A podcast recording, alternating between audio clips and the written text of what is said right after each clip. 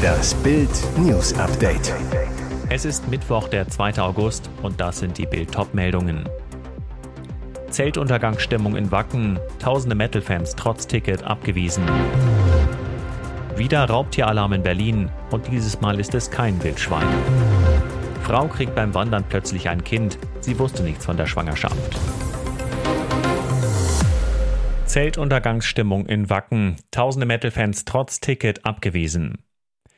85.000 Fans wollten in diesem Jahr auf Deutschlands größtem Metal-Festival im schleswig-holsteinischen Wacken feiern, doch der Wettergott scheint kein Metal-Fan zu sein. Mit Schlamm kennen sich die Festivalbesucher zwar aus, doch mit diesen Massen hat keiner gerechnet. Die Metal-Sause versinkt im Schlamm. 40 Liter Regen prasselten in 24 Stunden auf jeden Quadratmeter des Dörfchens Wacken herab. Zu Beginn der Woche musste bereits die anreisende Autokolonne gestoppt werden. Jetzt hat das Wacken-Festival einen vollständigen Einlassstopp verkündet. Statt 85.000 dürfen nur 35.000 Fans headbangen. Und was ist mit den Bands? Verunsicherung, als Festival-Mitbegründer Thomas Jensen am Morgen erklärt: Wir kriegen das hin, es wird Programm geben, aber es können leider nicht alle teilnehmen. Einige Metal-Fans fahren deshalb jetzt nach Hause, andere planen um. Erste enttäuschte Metalheads haben angekündigt, zu den Punkern nach Sylt weiterzureisen. Das komplette Spektakel gibt es auf bild.de im Live-Ticker zum Nachlesen. Brisanter Vorfall: Belarus-Helis dringen in Polens Luftraum ein. Belarus-Diktator Alexander Lukaschenko spielt mit dem Feuer. 2 Hubschrauber seines Militärs sind gestern in den polnischen Luftraum eingedrungen. Das teilte Polens Verteidigungsministerium mit.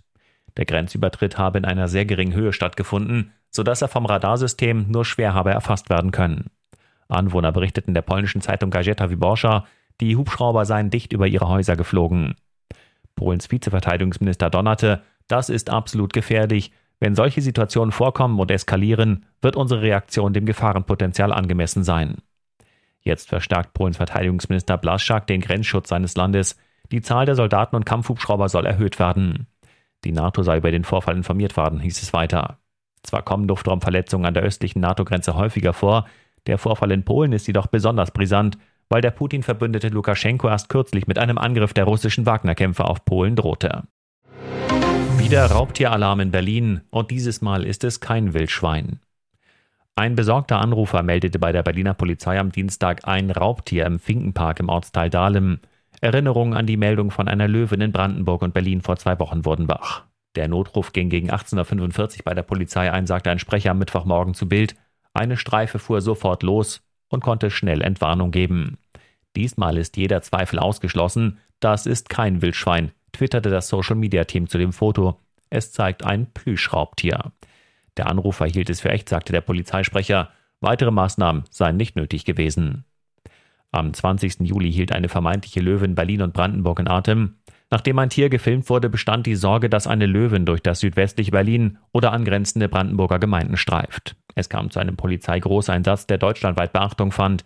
Nach gut 24 Stunden dann Entwarnung. Es handelte sich wahrscheinlich um ein Wildschwein.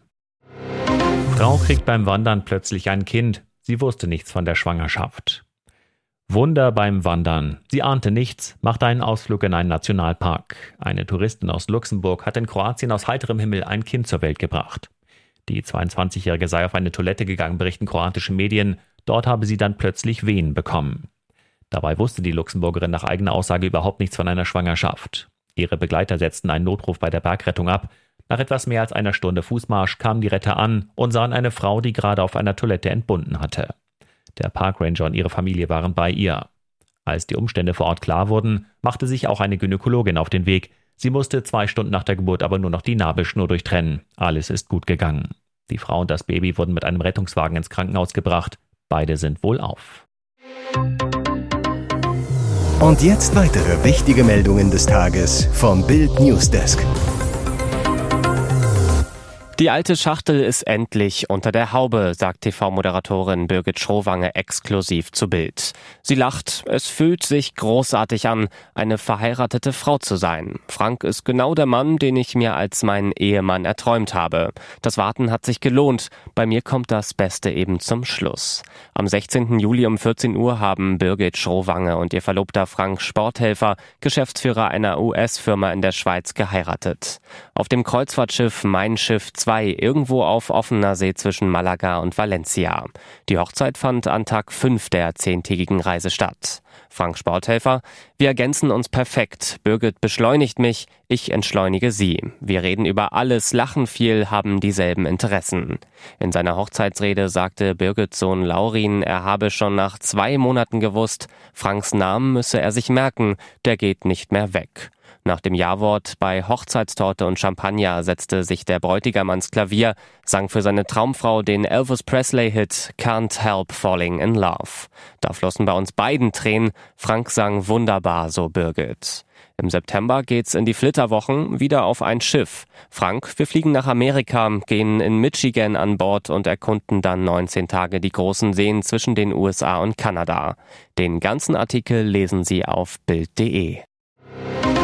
Der totgeglaubte Ex-Schalke-Spieler ist auf der Flucht.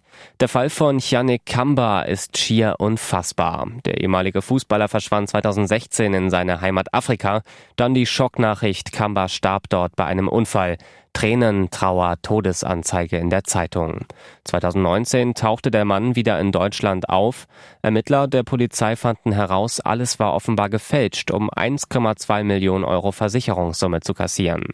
Am 16. November 2021 bekam der Chemielaborant und seine Frau als Komplizin die Quittung vom Landgericht Essen. 3 Jahre und 10 Monate Knast wegen Betrugs. Jetzt erreichte BILD den flüchtigen Betrüger per E-Mail. Er beteuert: Ich bin unschuldig, ich bin sehr enttäuscht von Deutschland. Die hatten und haben 0 Beweise gegen mich, aber wollen mich erst ins Gefängnis schicken und dann abschieben. Dann lieber gehe ich freiwillig nach Afrika. Jetzt sei er bei seinem Sohn, der ihn brauche.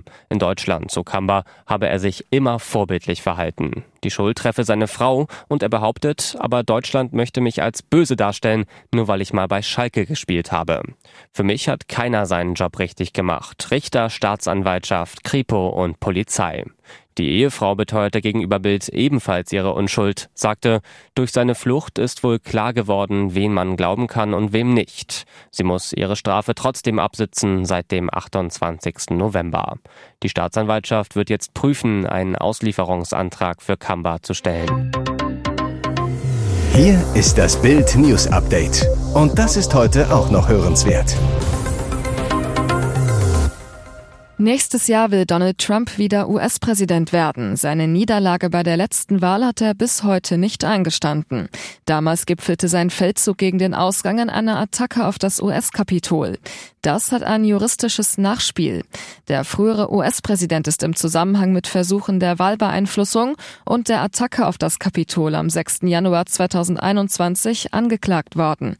Das geht aus der Anklageschrift hervor, die jetzt veröffentlicht wurde. Darin werden ihm 4 Anklagepunkte zur Last gelegt. Denn Trump soll versucht haben, das Ergebnis der Wahl 2020 zu kippen. Demnach hat sich der Republikaner am Donnerstag um 16 Uhr Ortszeit, 22 Uhr unserer Zeit, vor einem Bundesgericht in Washington einzufinden. Der Republikaner streitet alle Vorwürfe ab, wertet jedes juristische Vorgehen gegen ihn als Versuch seiner Gegner, ihn von einem Wiedereinzug ins Weiße Haus abzuhalten.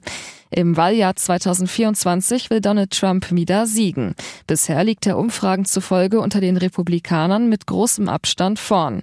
Dass er trotz allen Justizärgers Präsident werden kann, schließt die US-Verfassung nicht aus. Selbst bei einer Verurteilung wäre eine Präsidentschaft für Trump theoretisch möglich. Aber praktisch, im Wahljahr 2024 müsste er zwischen Gerichtssälen, TV-Debatten und Wahlterminen pendeln. Staatsanwalt sicher, Zuhälter zwang Schülerin zu Gruppensex. Selbstbewusst und scheinbar ohne Reue tritt er am Dienstag vor das Düsseldorfer Landgericht. Medief wird angeklagt, weil er eine Berufsschülerin brutal in die Prostitution gezwungen haben soll. Laut Anklage lernten sich 2018 Medief und die damals 18-jährige Berufsschülerin über Nachrichten bei Instagram kennen. Sie verliebt sich in ihn und zieht für die vermeintlich große Liebe von Regensburg nach Düsseldorf. Was das Mädchen nicht ahnt: Sie ist an einen brutalen Zuhälter geraten. Bei einer gemeinsamen Urlaubsreise in den Libanon beginnt das Martyrium. Statt wie versprochen soll Medief die Schülerin nicht in ein schickes Hotel, sondern in eine heruntergekommene Wohnung gebracht haben. Dort warteten laut Staatsanwaltschaft schon Verwandte und Freunde des Zuhälters. In der schmuddeligen Wohnung soll er sie dann mehrfach zum Gruppensex mit den Männern gezwungen haben. Als sie nicht spurte, soll er ihr einen Schuh an den Kopf geworfen haben. Zurück in Düsseldorf soll er sie weiter zur Prostitution gezwungen haben. Laut Anklage musste das Mädchen außerdem seine Miete und Strafzettel zahlen, und dass er eine Rolex haben wollte, soll er auch dafür Geld von ihr verlangt haben. Sonst werde er ihrer Mutter etwas antun. Mindestens 84.000 € soll Medief ihr abgenommen haben. Erst nach mehreren Monaten gelang der Berufsschülerin die Flucht.